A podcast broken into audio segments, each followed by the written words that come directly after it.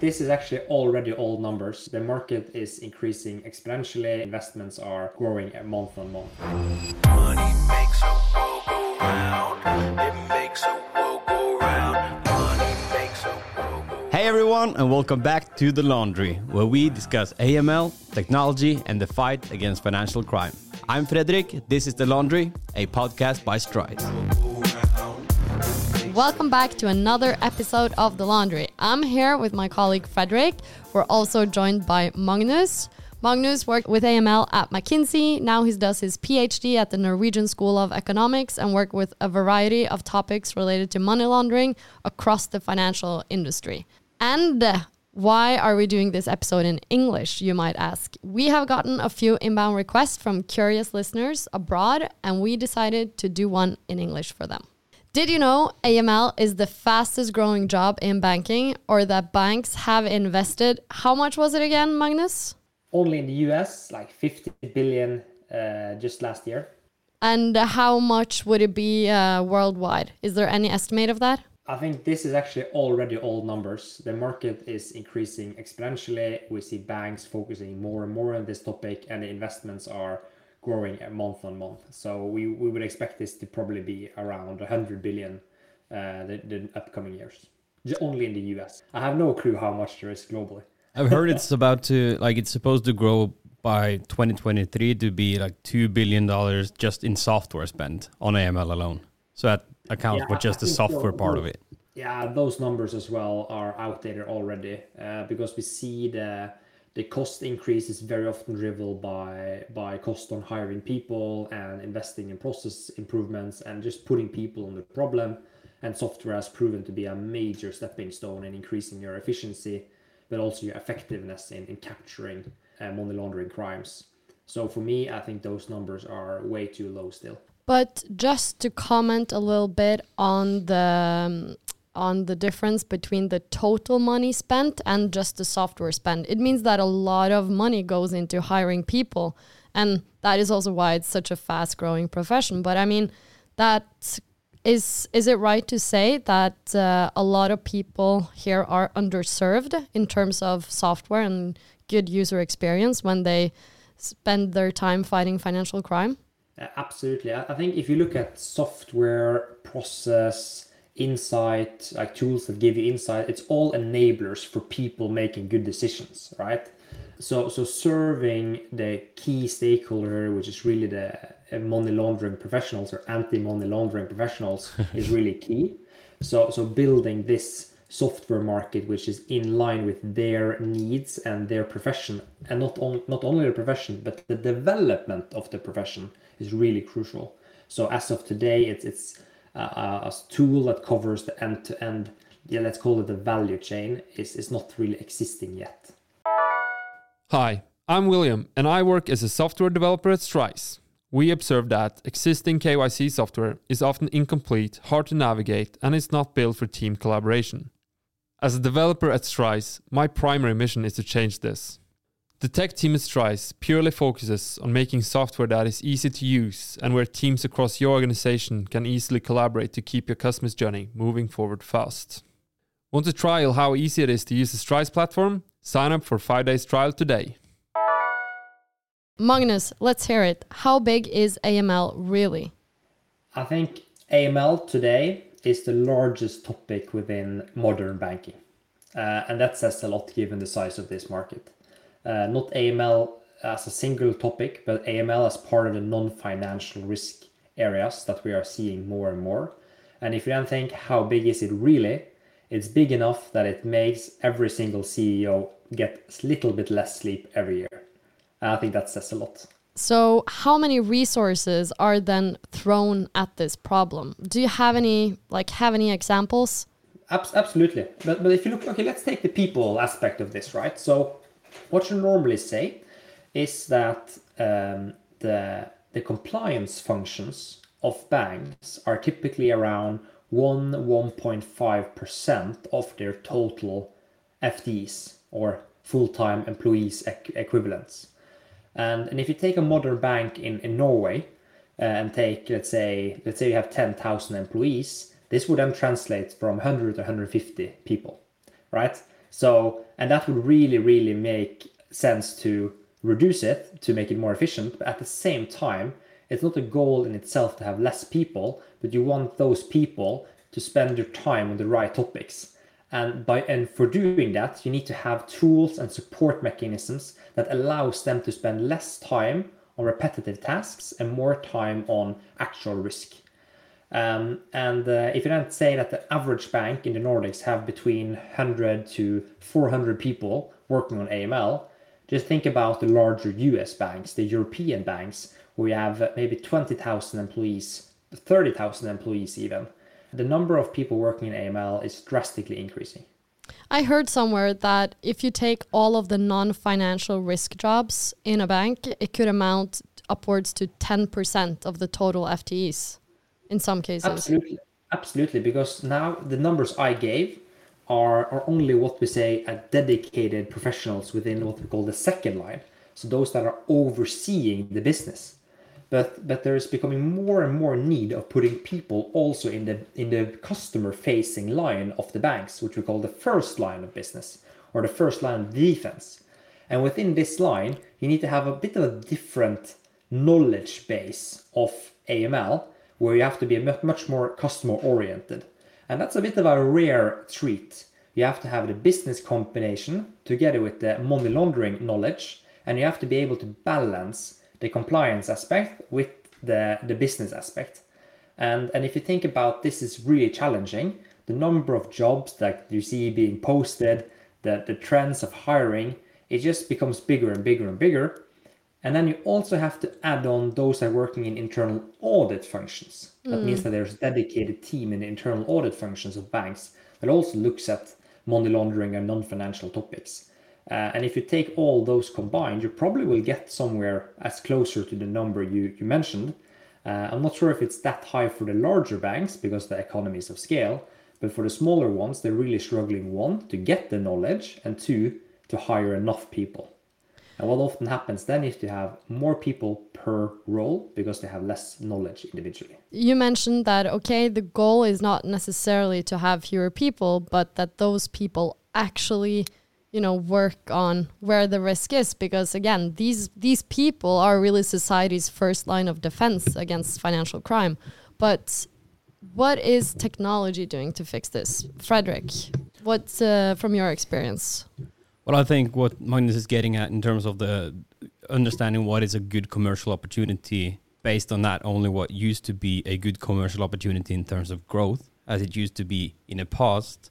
Now it's more trying to combine that with the signals you get on risk or compliance really early on. So you go after the uh, commercial opportunities that has low risk, high reward, uh, and not the other way around, obviously, which is it, it makes complete sense. Like imagine, as Ma- uh, Magnus mentions, sitting in the first line or sitting uh, with some sort of sales or growth responsibility within a financial sales company, and you get a list of 100 companies you can target, it makes complete sense having a system that supports uh, risk signals detection from the get go so that you prioritize the accounts where you know it, they will be able to uh, use the products or compliance will give the thumbs up once it's time to actually do proper onboarding of them. And it goes back to having good in uh, good systems to identify these companies from very very early in, early on in the process as well.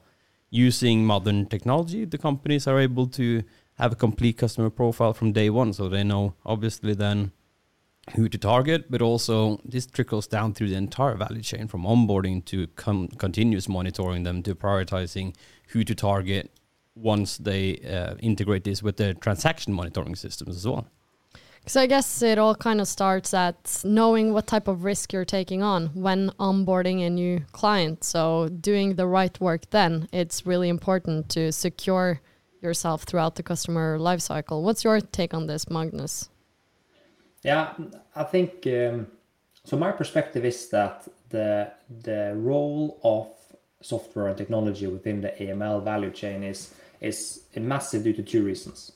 So first is that it increases the ability to detect risks early and have a much more transparent view on your risk types um, that your customer bring in. And then two, it's also a big commercial area where you can leverage the insight you get from doing analytics on the AML area also for your commercial decisions. And let me bring, bring you one example on that one. So KYC in itself, it's basically a checklist of information you need to store on your customer, right? And then there's a validation process that that, that information is correct. If you find that your processes today always misses certain types of uh, information so that you only have like 70% complete customer files, you can actually leverage that to understand my onboarding journey within the branches or online is faulty because one, the customer can maybe skip a field on their online uh, process, or two, my employees in the branches doesn't collect the information that they are required to collect. So you can actually improve your efficiency from a business perspective on enhancing that process. Secondly, let's say take another example, transaction monitoring can also be leveraged to understand the behavioral patterns of your customers and actually leverage that to understand which type of products do they want, which type of products can we cross sell, right? You can actually leverage that information in a new way as long as you do it within the regulatory limits. So there's a big commercial uh, aspect from the synergies between commercial AML analytics and software, which is where the the what, Fredrik mentioned very correctly is also sales, right? Which Yeah. type of customers do I want? 'Cause, And um, what customers can I target? Because a lot of banks and financial institutions right now complying with uh, AML legislations, it's uh, it's it's cost, it's cost, but you can turn it into a competitive advantage. Yeah, because when I talked, I talked to a lot of European uh, chief compliance officers, chief risk officers, and, and we oft, often get into the discussion that this is very expensive and there's no upside for me. It's only securing my downside, right? Uh, and what I normally say then is, yes, that's true if you only think about compliance as something that you lay on top and something that inhibits you from doing business. But what you need to do then, you need to find out how can I do business while leveraging my compliance because you have a lot of talented people there and there's very few people that know your customers better than those that actually do your know your customer process right? Yeah, that's so true. It, it might seem trivial but it's actually very true and very few banks leverage that opportunity today. And and that link i haven't seen a proper solution for that yet. I've seen Strise that you guys uh, work at right?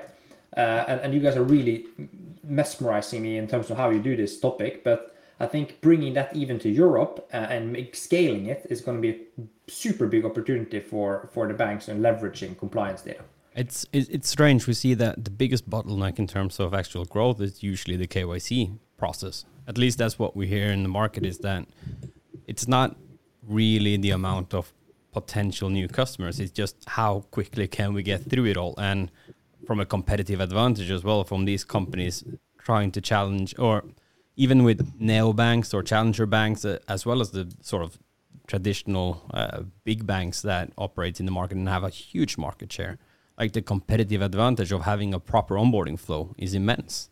Exactly. Take me as an example. It. It uh, it took me four weeks to onboard a company uh, through a bank. It was a very small company, right? Because the KYC backlog is so big. So what happens is that you start you start looking for alternatives because very few, let's say, uh, founders likes to wait four weeks to get your company bank account up and running, right? Yeah. So you start looking for alternatives. So what I say is that your your backlog causes leakage, right? Customer leakage and market share leakage. And this you need to plug. And the, the proper plug to that is fixing your KYC and onboarding and AML processes that you are adhering to, especially in the Nordics. And uh, also, just wanted to quickly touch upon something you said earlier, Magnus. So, let's say you do have a KYC process that only gets 70% of the required information on a KYC profile. That is what's really risky because if the authorities come looking at your processes, like that is an irresponsible process that can lead to, you know, lead to money laundering and these things. So, that is really why we see banks get fines. It's not necessarily because there is money laundering, because that is a big global problem, and and criminals will always try to try to launder money and find new ways of doing it. But it is having an irresponsible process that will really get you to trouble. Absolutely. And, think about the KYC process really sets the foundation for the data that goes into all your systems that are subsequent to your onboarding process. That is the continuous due diligence. It is the the transaction monitoring, it is the behavioral patterns that you will look for and match that to the customer profile. There, there's a lot of elements that are that are really building on a solid foundation in the first steps. So the first steps are not something that you should take for granted or something that you can say I can fix later because it has really uh, severe issues or consequences down the line. Um, and I talk a lot with the analytics functions of, of these banks, and, and they always say that it annoys me that our data is so bad, right? Uh, our data is not good enough to perform the an- analytics that I know I can do. But then it's like, yeah, but, but how do you try to fix it? Ah, we, we tell them to collect more data and fix the data, and we, we use other types of data, right? Instead of going to the actual root cause issue and say, our onboarding process doesn't collect the data that we need, right? For doing the necessary necessary risk assessment on our customer, model the risk assessment, bringing this data to life, and and that's where the patchy approaches comes in. That you try to go back to your customer and say, hey, by the way, I forgot your passport. Hey, by the way, can you send me your last three paychecks? Hey, by the way, can you fill out this form? It's really annoying being a customer and the banks calls you more often than your brother or sister, right? uh, and, and that's that's when you know your KYC process is bad. Because it should definitely be the other way around, where one like you have a solid foundation from the beginning and you add on, but you add on more knowledge, and that's internal knowledge. So what you end up with at the end is basically an accumulated knowledge base where all the different persons that's been in contact with the customer have added on instead of filling out manual or forgotten information or fragmented information one step at a time and you basically end up with a net mm. zero maybe even a negative uh, but in reality you should be able to have an accumulative positive customer profile as time goes on. Exactly. I fully agree with you. And and if you think about if you get this right that's when you can start capturing synergies from other risk areas such as fraud or cyber right? Because you can actually match fraud incidents and then you can say based on my data which customers are most likely to be affected by this type of fraud based on their customer profiles, right? And if you are if you are a big online shopper and there's a big fraud incident within the within the e-commerce uh, aspects, you can actually target that customer and say, hey, by the way, this has happened. Check your accounts. We have checked. We didn't find anything, but please stay alert, right? And it becomes much more proactive. And what you really do is leveraging the data that you should collect so um, I'm getting very excited when talking about these things. So you have to stop me. But no, no, no, no. Uh, it's, uh, it's uh, perfect. But I'm, I'm curious from from your perspective, and and put quite simply, like how do we get from where we're at today until or to the place where we actually want to be? I think there, there's two aspects on it. So one is planning, and two is enablers, right? So if you start with planning, uh, from my perspective, the banks need to stop thinking about uh, quarterly plans and basically remediation tactics into like what are the overall journey for three years. Right? I think I think we really need to work focus on on fixing this long term, because doing the patchy techniques and always doing remediation, always being emergency mode doesn't create solutions. Really, it creates some mandatory like some mandatory fixes that works for the next three months before it has to be redone. Right? So that's the first thing on planning. And then secondly, on the enablers, I think you need to strengthen the abilities for your team to make good decisions. Right? Mm decisions. And how do you do that? So one, they need to have proper tooling. And two, the process needs to be designed so that they spend less time on per case, on repetitive and maybe sometimes not very tasks that are necessary for them to perform. And then three, you need to have uh, a proper communication between those that sits in the business, so the first line and the second line, and then the, th- and then the actual people doing the models. Because that feedback loop is super important for getting all this to work. Mm. Uh, so that's how I would I would do it. And of course, communication with regulators. But I think I think those uh, that I've heard previous uh, episodes know knows my perspective on uh, on regulations. but uh, uh, I think it's important to have that communication ongoing. Absolutely. I, I completely agree with you, and I think especially it's interesting with the sort of the patchy solution, as you call it, where you just add on a new solution. You you basically guff, duct tape a, a new solution on top of what the, whatever legacy system you already have in place. So I think uh, what, what we see and what's interesting to see the difference between banks as well in terms of where they're at to use third party providers is I think a lot of banks really need to have a real good look at their current systems and take two steps backward to basically take a major leap forward. And what I mean by that is going away from the patchy solution understanding what type of data model do our systems actually support and how do we implement modern day SaaS solutions that mm. support the end users to do what they should do and are way more future proof. So when new regulations come along, when new standards come along, it's not a huge project to change. It's basically a simple add-on because you have systems that future proof and proof and yeah, set up to support it basically.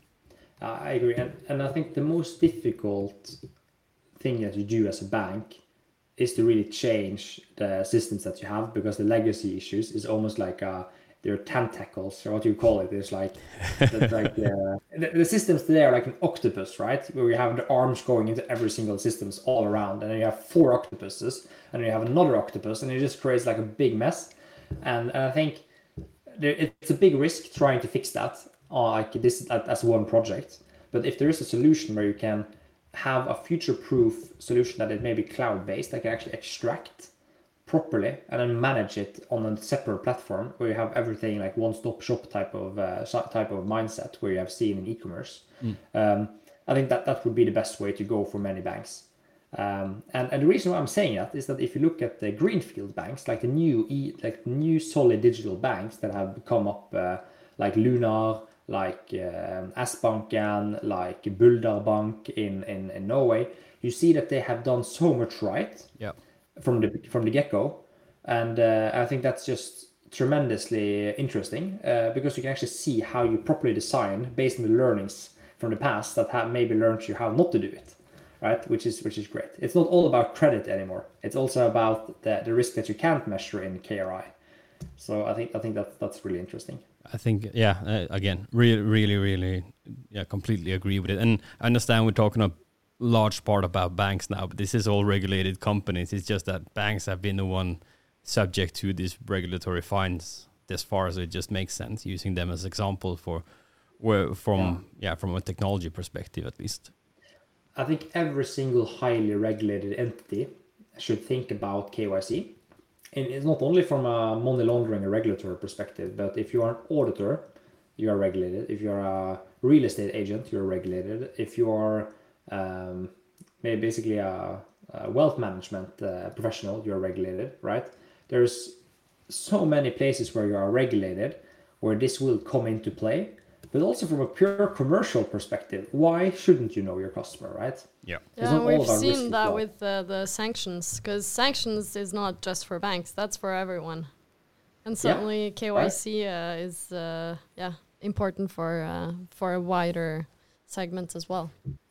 absolutely but, I- but i think i think that's where your experience as well comes in as, as being a software provider right because i think the, the, new perspectives that you bring in as well to to the to the again the value you bring for banks it's it's difficult to detect when you're sitting in your current system until you actually start using it So, so I think communicating these types of solutions as you guys have done is, is, is a big step on the way, right? And getting that traction in the market to understand that you need to address these issues head on.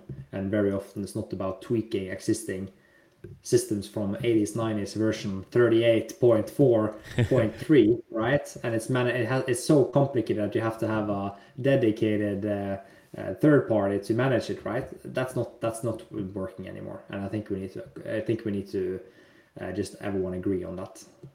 So, before we uh, before we end this episode, let's we've talked a lot about money laundering, but do you guys know what is the biggest money laundering heist in history is? The biggest, Yeah. like ever. The the biggest uh, the biggest exposed one at least. Wasn't uh, Goldman Sachs a big one like a few years back? Yeah, they was uh, they got a big fine in Yeah. uh, 2020, uh, but that's not it. All right. Magnus, do you want to take a Uh, guess? it- it's difficult. I think the num I think the most the largest one in number of accounts are Danske Bank, but I'm not sure what is the la- largest one in terms of money laundered or biggest yeah, Yeah. biggest fine or most money laundered or most accounts. Yeah, yeah, it's, it's difficult which one you're which which K, which KPI are measuring them on. That is uh, that is true. Well, in Europe, it is Danske Bank. That was around was it a little over 200 billion US dollars that was laundered through their uh, Baltic branches or or Estonian branch. But the largest of all times was uh, a bank, which I'm kind of struggling to pronounce, but Va- Wachovia, which is now part of Wells Fargo. Uh, oh wow. and uh, in 2010, the bank was found to have allowed drug cartels in Mexico to launder close to 390 billion US dollars through their branches from 2004 to 2007. Oh wow. And that's probably what they have extrapolated, and uh, we don't know the real numbers, right? So Probably. Probably. yeah. you can probably multiply that with two or three uh, for any money laundering case, but I'm probably not allowed to say that because uh, yeah. anyway, uh, it's, it's probably a lot bigger uh, problem if you think about all the connected banks in that in that It is. And issues. like money laundering it's it's a big global problem so it's estimated the UN estimates that 1 to 2 trillion dollars are laundered through the financial system every year and just to put that amount in perspective the climate funding gap so the funding needed to solve the climate crisis is 3 trillion so if we were able to put this money into the legit financial system and tax it i mean that is a big amount Would we solve it in two years then? the climate or the money laundering The climate, if we put the money into it. Yeah, then then uh, if we could get all the money the money laundered into climate, that would be a good thing. Yeah, I, I think I think I think if you think about ESG, there's a lot of talk about the E, right? But I think yeah, to get to get to wherever we want to be, if it's on if it's on climate, if it's on social, if it's on governance, is really about making sure that capital are taxed so that we have uh, you have capital are taxed and the financial system has incentives to invest in those types of uh, friendly uh, industries. And starting with uh, making sure that the, the activity that we have in our economies actually are legit money that are taxed and properly structured is the first step, I think. And then, of course, uh, maybe a natural second step is thinking about reducing emissions and those things. But I think it's really important that we have a sound financial system because the financial system will play a crucial role in the transformation that we are seeing the next uh, 20 years. Yeah. The world follows the money. Yeah, isn't that the the song that we play after this episode? It's uh, it's uh, money makes the world go round, right? Yeah. So uh, Yep. yeah, Definitely, and starts with having good KYC, so you don't just let anyone into anyone into your bank or access financial products. So, thanks Yeah. for everyone who was tuning in for this episode of The Laundry. This week's recommendation is to be aware of identity theft, as is one of the highest growing money laundering trends across Europe. And this week, not so fun fun fact for AML is that 30% of the money mules in the UK are under 21, which means that it's probably time to get AML into the school curriculum. probably. Probably. Bye. Bye bye.